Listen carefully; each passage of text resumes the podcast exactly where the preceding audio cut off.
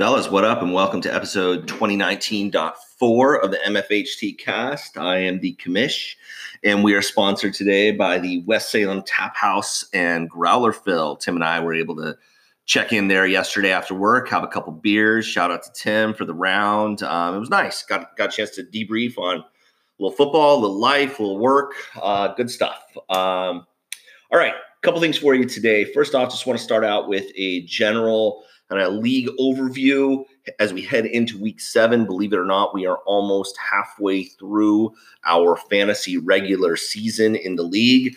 Uh, so, for those of you who are sucking, I would encourage you to begin turning more and more attention to side league and other fantasy endeavors. I know we have basketball season, hockey season right around the corner, etc. Um, so, just want to kind of give a state of where each team is and where I think we're headed.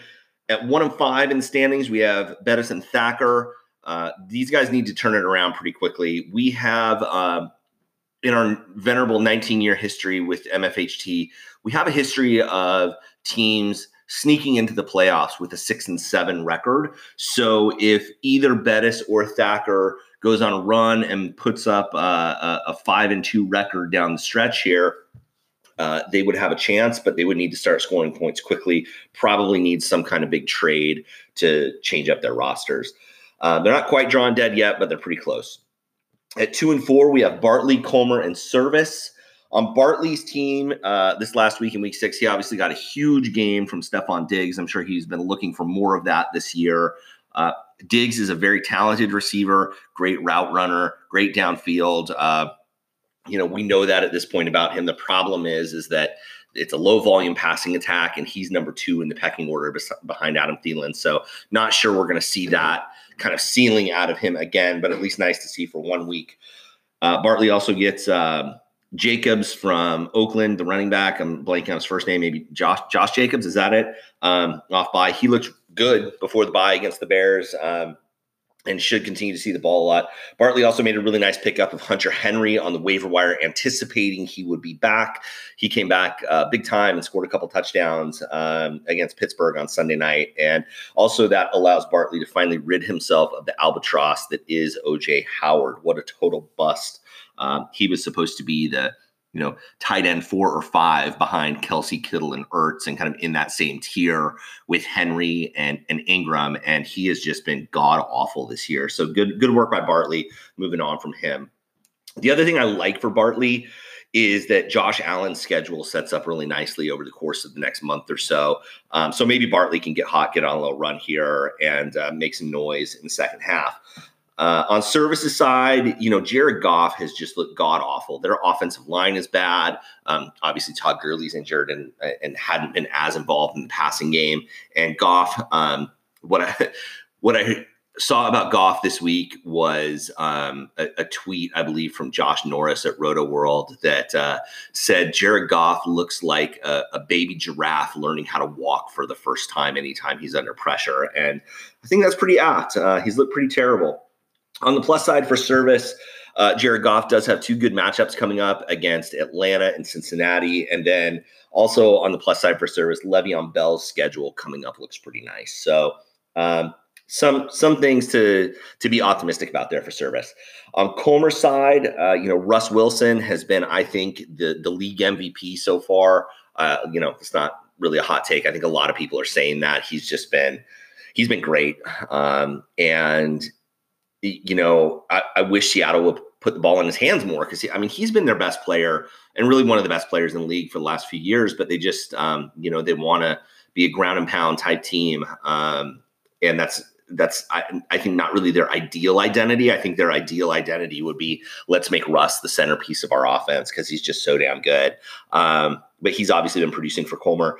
Keenan Allen has, has come back down to earth a little bit. Alvin Kamara is banged up a little bit. They said he has a high ankle type thing, which, you know, is some pretty neat coach speak right there. But he's a little banged up. They have their bye coming up, so maybe he could get right with Drew Brees coming back. You know, still optimistic on his prospects down the stretch. Um, unfortunately for Comer, Carlos Hyde does not get to play Kansas City every week, um, and not sure that there is enough um, behind him for for Comer to uh, to really make a lot of noise, but definitely have to be happy about how Russ is looking so far.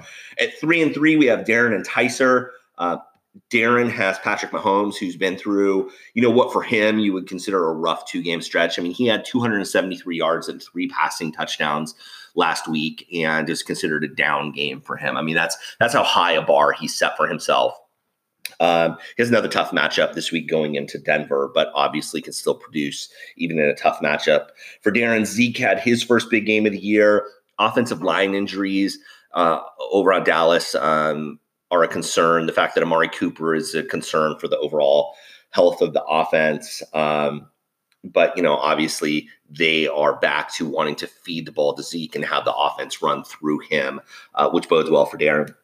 He's also gotten, you know, some really nice performances the last couple weeks out of Austin Hooper, who, if you look at his stats over like the last 16 games, he's like right up there with Kelce and Kittle um, in terms of receptions and yards. Um, he he really turned it on kind of quietly down the stretch last year and has been great to start the season. Um, and then Tevin Coleman has has been really good the last couple weeks. And the 49ers are obviously a team that wants to run the ball. Um, Kyle Shanahan is known for having a great running scheme. They do use Matt Breida quite a bit, so it's you know you'd prefer it to be a single back situation. But even though I am, uh, I believe a founding member of team hashtag Never Tevin, uh, have to admit that Coleman has looked pretty good coming off his injury. Um, for Darren. So, you know, some some things to be optimistic about there for Darren as well. On Tice's side, you know, I think he could be about to go on a run here. He has he, he and I are head to head this week, and unfortunately, I have McCaffrey on by. I have Amari Cooper dealing with an injury, so always tough to win uh, without your RB one, without your wide receiver one. And and yes, I am setting low expectations and making excuses in advance for if and when Ticer does actually beat me this week. Um, feel like that was not actually very subtle at all by me. Um, the other thing, you know, for Tice is that he is getting Saquon Barkley back. You know, made that trade while Saquon was hurt. Saquon came back like Wolverine faster than anybody could have possibly imagined. And, you know, basically getting back one of the best running backs in the league with one of the best roles in the league in terms of uh, passing game usage and obviously a supremely talented player. So, um, that's going to be great for him in the second half. And then getting Tyreek Hill back from injury. I mean, Tyreek Hill comes back from injury and instantly catches a long touchdown pass from Mahomes, gets another one later in the game. He only ran, I think, 22 pass routes in the game this weekend, was targeted 10 times on those 22 pass routes and caught 10 touchdowns. I mean, Jesus, uh, the guy's a machine. So with Saquon and Tyreek up at the top of his roster, uh, Tice is is really set up from a ceiling standpoint. And then with other guys like Larry Fitzgerald, Julian Edelman, you know, we know what they're going to do on a week in, week out basis. They're just consistent. They're going to catch a lot, you know, six passes a week, um, maybe get in the end zone, maybe not. But those guys are never going to kill or completely tank your roster. And you've got to have guys like that. Uh, he also has Gerald Everett going at tight end, who you know, didn't get anything done against San Francisco this last week as their whole offense got stymied. But, you know, I think he is certainly in play on a week to week basis at tight end at this point in the year. And then the other thing has going for him is Lamar Jackson is now, after that monster rushing performance this last week, the fantasy QB1 overall and I think the perfect uh, example of why you want to wait to draft a quarterback in the draft. Uh, he was the first quarterback in the history of the NFL to pass for over 200 yards and rush for over 100 in the same game. So, pretty impressive performance. He is also on pace to shatter Mike Vick's uh, QB rushing record over the course of a season. I think Vick's record is a thousand, somewhere between a thousand and 1100, and currently. Uh, Lamar Jackson is on pace for like 1,250 yards rushing. I mean, it's just uh, insane. Uh, so I think there's there's a lot of good stuff going on on Tice's roster right now, and I think would not surprise me at all um, to see him beat me this week. I think he's favored on the medium projection in Yahoo right now. I need to figure out a tight end situation, um, but also wouldn't surprise me to see Tice go on a run here and and get hot in the second half of the season. All right, enough about him. At four and two, we have Eric, Rob, and Travis. Uh, Eric has Kyler Murray rounding into form. He's looked really good the last couple weeks. They're starting to run him a little bit more. He's obviously getting more comfortable in the offense. Should get Christian Kirk back. Nice matchup versus the Giants this week. You'd like to see them going down the field a little bit more. They started mixing that in, but they're their outside receivers are not very good. It, it, their offense is really running through Fitz and David Johnson, and when he's healthy, Christian Kirk. But still, you know, Kyler is, is starting to play like people thought he would. Kenny Golladay has just been an absolute beast this year.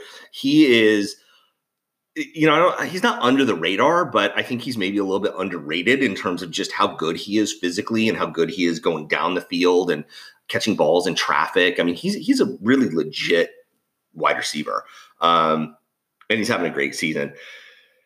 Couple couple question marks here for Eric. One is that OBJ and Davante Adams still haven't popped. I mean, Adams is obviously dealing with that injury. OBJ could have had a huge game this last week against Seattle him and Baker left a couple balls on the field where, where Baker was hitting him on the back shoulder and and OBJ couldn't quite haul it in. Um, just kind of some timing stuff. Baker was, you know, for a guy whose calling card was his accuracy coming out of college, he's been really inaccurate this year. Um, and then he also uh, Odell also had a couple huge plays wiped out by penalties. One of which was a blindside block call on Jarvis Landry that was what I thought the worst call of the season by any referee in any game up until I saw those two hands to the face calls that got called on Trey Flowers uh, on the Monday night game, which if I were a Lions fan, I'd just be fucking irate. Um, and I know Tice has been on this. Penalties are up uh, by three penalties per game on average this year in the NFL. And it's just too much. And it's definitely taking away from the product. And, and just as a fan of the game, you know, I sit down to watch, you know, Lions Packers, a team, you know, game that I don't have a whole lot of rooting interest in, other than you know some side league stuff that was already in the barn at that point. Um, you know, kind of frustrating to see, but but I digress. Uh, I was talking about OBJ. The other thing that, uh, oh, well, just to finish that point, Eric could see his team pop a little bit in the second half if OBJ and if Davante Adams can get right and start producing, you know, closer to their ceiling than what they have done so far, which I think is not out of the question at all. Uh, Eric's running back situation is still concerning. You know, Damien Williams, um, you know, catches a 30 yard screen pass for a touchdown last week and then just completely disappears from their game plan. He has Frank Gore, who, you know, as long as he's healthy, Frank Gore is going to get 12 to 14 touches a game. He's not going to feature heavily in the passing game, does have some TD upside in that offense. Um, so you know what you're getting there. Not much of a ceiling though. And then David Montgomery, who's been just a massive disappointment to start the season. The Bears' offensive line has been really bad. Um, not uh, you know, just not opening holes for him in the running game. Their offense sucks in general. So um, and then you know you get the weird things where Matt Nagy is like, well, we'll only give the ball to our running back six times this game. He's got a little bit of that Andy Reid in him. Um, so you know Montgomery is not a guy I'd be looking to play at all. So the the running back situation is a concern for Eric. For Rob, he has lots of guys that have some usage questions. Um, you know, certainly like the opportunity that DeAndre Hopkins and Mike Evans get on a week in, week out basis, but they're not doing a whole lot with that opportunity. Uh, Mike Evans dropped like a 75 yard touchdown pass last week, just awful. And they're kind of using DeAndre Hopkins more as an underneath receiver um, and a chain mover. And um, that's not really what you want out of a guy that you took in the first round. Uh, and, obviously on the Mike Evans side, he's losing. He's not really losing market share to Chris Godwin because they're they're both about even in um, targets, but he's definitely being significantly outproduced by Chris Godwin. Rob also has um, Tyler Lockett, who's just a total stud, um, but he is not in that tier of receivers where the teams are going to feature them in a way where they say every week we're going to make sure that this guy is getting 10 to 12 targets. And that's the, always been the problem for Tyler Lockett is that he just doesn't get the same volume that other great receivers do. I think from a talent standpoint, he could be you know an elite receiver in the NFL. He just doesn't get the same opportunity that other guys do. So, you know, there are going to be weeks where he pops up and other weeks where he kind of disappoints, but generally speaking, I'm a big fan of Lockett. Um, then the running back side, you know, again, you know, a mix of guys who are in these timeshare situations with with Mark Ingram, Shady, and Kenyon Drake. Ingram got 18 touches last week. He, they're giving him the ball inside the five yard line, but with how much Lamar Jackson runs the ball, and then they also are giving carries to Justice Hill and Gus Edwards. Um, Ingram's upside is, is a bit capped there.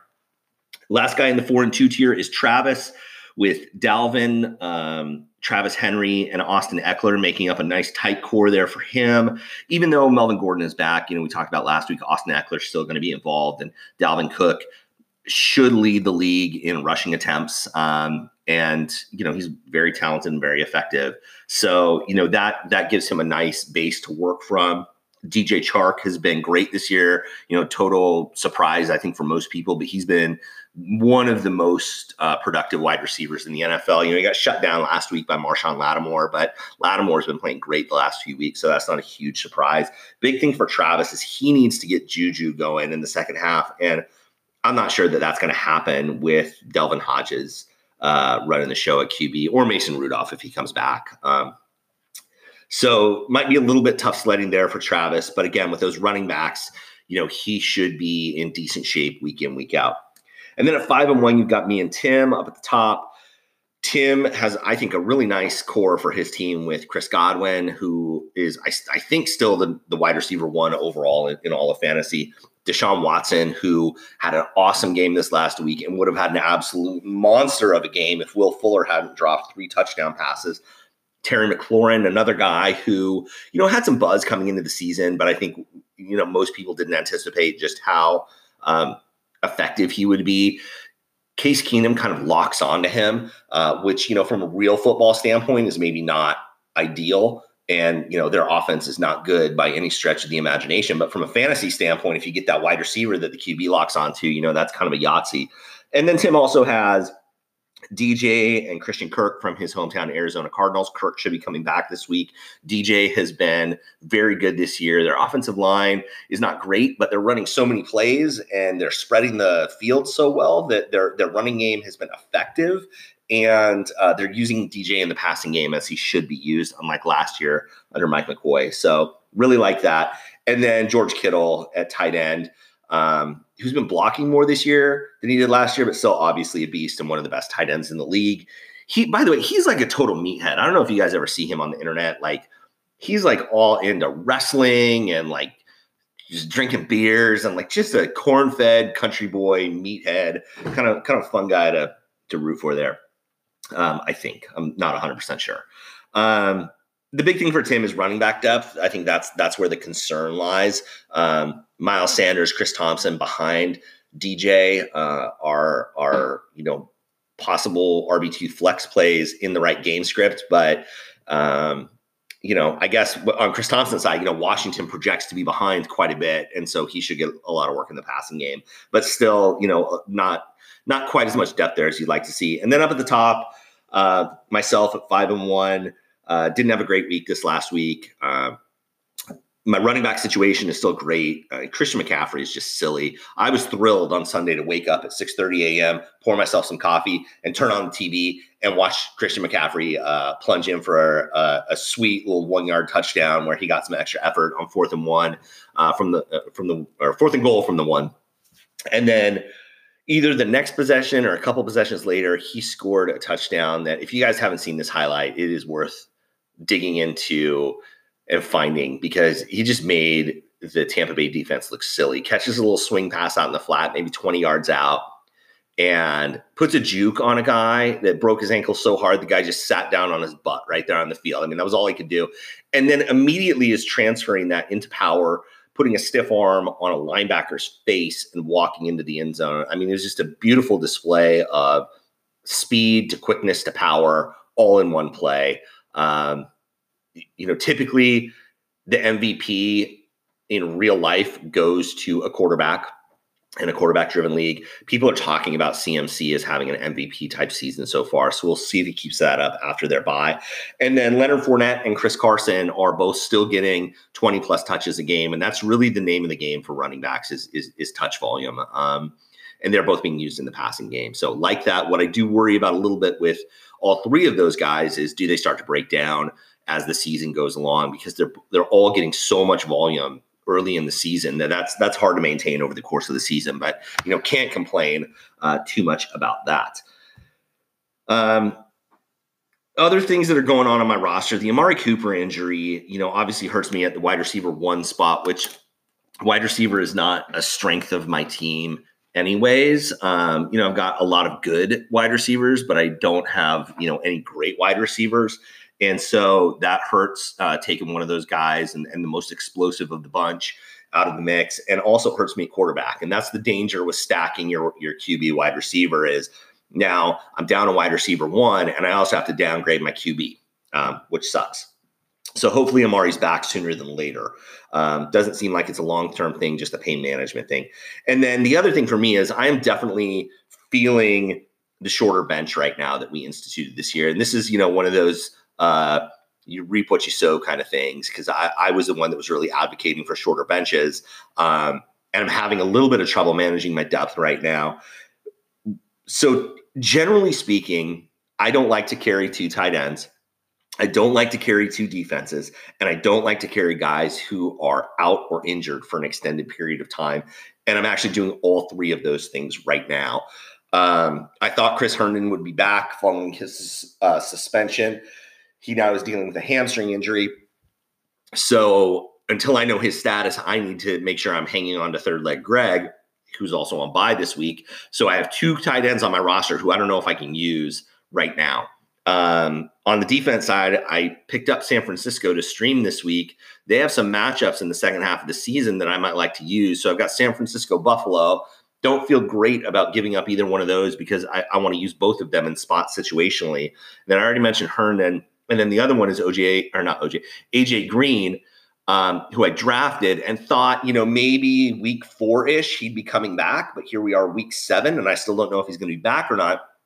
The problem is, one, with this Amari Cooper injury, I don't want to do anything to my wide receiver depth. And two, I've held on to him for so long, I feel kind of pot committed to him, right? Like if I were to give up on him now and he comes back next week and is good down the stretch, I'm going to feel like a jackass. So I can't figure out with guys like Herndon and AJ Green if I am being wise and patient or if I'm just being a stubborn asshole. And frankly, neither one would surprise me. And probably more so, the latter would be consistent with uh, how I've lived my life uh, up to this point. So we'll have to see there. But there are some things that I'd like to do with my roster, um, but feel a little bit limited in terms of you know not wanting to give up on those guys just yet. So, but overall, you know, can't complain. Five and one. Uh, I have the best player in the league on my roster. Um, please, sweet Lord, baby Jesus, keep him healthy and keep the ball coming his way. And, uh, you know, got to feel good about that going down the stretch. Um, just a few minutes left here. Do want to touch base on the side league for those that played in it. Uh, so through six weeks, our standings on the side league are three victories for Nuts, two for me after this week. I took it down. Um, don't feel great about how it all went down. And I'll talk a little bit about some of the mistakes that I think I made in just a second. And then one victory for Ticer and zero for the field. So we need some guys to start stepping up. Bartley got in the money this week. Tim has been making some noise up at the top of the standings and, um, you know, was in first place going into the Monday night game and couldn't quite hang on. And so we need you guys to step up. We need Barsodi to step up. Eric, you need to keep plugging away and getting getting your butt back in there. Service, it's time for you to make some noise. Uh, Bettis, you know, you got to pull yourself together. Given given how trash your team is in the main league, you need to make some noise in the side league. Let's make it happen here, buddy. A um, couple things on week six, just real quick. So, th- one of the things that we want to do when we're playing DFS is look for the value plays. So we had some potential value plays this last week in Latavius Murray if Kamara wasn't going to play. Kamara ended up playing. Uh, Chase Edmonds if David Johnson didn't end up playing, but David Johnson ended up playing. So those guys were kind of off the board at that point. Uh, the one that we were able to tap into was Malcolm Brown at 4,300, running back for the Rams. And um, I think in general, that's the type of play that we want to look for uh, a guy who is mispriced based on projected usage and because of an injury situation or something like that that comes up after DraftKings makes their pricing. So if you played Malcolm Brown, I think that was a totally fine and good process oriented play and the type of play that I think you want to go back to. I went back and forth on whether I wanted to play Malcolm Brown or Cooper Kupp. I thought the game set up really well for San Francisco's defense to come in and dominate the line of scrimmage. And after the first series, when the Rams had the ball, it looked like I got that really wrong. They ran Malcolm Brown right down San Francisco's throat and then did a handoff to Bob Woods to go up 7 nothing. And then after that, they did not piss a drop. San Francisco just took that game over. Um, and I think that was a big difference maker for me was not playing either Brown or Kupp and instead playing San Francisco's defense. I think that was kind of what won the week for me. Um, I made a lot of mistakes in my roster, specifically around these timeshare running backs. I mean, I said this last week and it's a mistake that I keep on making in DFS. And this is like, fellas, this is like a do as I say, not as I do moment here. Uh, I played at running back Mark Ingram, Darren Williams, and Kerryon Johnson. All three are guys that that you know I thought were in good spots, but they all split carries and, and touches and snaps with other players on their roster. Um, and all three of them actually scored an early touchdown and really didn't do anything the rest of the game. Um, mentioned before, Damien Williams caught a 30 yard screen pass for a touchdown. And then I think he only had one touch the rest of the game. Mark Ingram got 18 touches, but, you know, talked about the um, issues there in terms of sharing the ball in that backfield. And then Kerryon Johnson, um, you know, I don't, I don't really know what's going on up there in Detroit because it seems like they would want to feature him more than they do. And he he got somewhere around 15 touches in the game, um, and he frankly wasn't super effective. Uh, Bartley used him as well, so Bartley and I finished one two. Bartley was texting me basically saying, "I'm never using this guy again," and frankly, I have to agree. Um, so, you know. Even though I got the win this week in the side league, I feel like I got a bit lucky. It was a situation where my process was not good. Uh, both Leonard Fournette and Chris Carson were priced right around all three of those running backs that I mentioned. And those guys were both superior plays to any one of the three um, that I talked about. Also, if you wanted to go up to the top of the salary scale and go get Zeke at 8,500 against the Jets, you know, I think that was a good play. So, uh, not good process, but got lucky and, and got a good result. And my mantra going forward will be I shall not roster timeshare running backs in DFS. So going into week seven, what I want to do is again make sure I'm looking for that value, make sure I'm looking to find those mispriced guys. I've already seen a few that I'm considering that I think are underpriced given their role and opportunity in their offense. Uh, I want to find those core running back plays, those guys that, you know, regardless of how the game is flowing, regardless of whether their team is up and down, they're going to be in the game. They're going to have a role in the passing game. They're going to have a role in the red zone. Those are the guys I want to roster. And uh, unfortunately, those guys tend to be pretty damn expensive on DraftKings. So you got to get a little creative with the rest of your roster. Um, but, you know, I've done this long enough and put together enough bad rosters on DFS to know that most weeks you're not going to get away with Mark Ingram, Damien Williams, and Kerryon Johnson. So, uh, that's something that I'm going to work on keeping in mind. And then lastly, of course, trying to identify that QB pass catcher slash games to stack up where I want to get on both sides of the ball. So, some things for you guys to keep in mind, hopefully, as well. If you are playing in the side league, if you are not playing in the side league, I will continue to call you a coward. Rally up. It's time, especially for those of you guys who are sucking in the main league. You know who you are. All right, guys. Uh, good luck in week seven. Hope you all have a great week. Commish signing off. Cheers.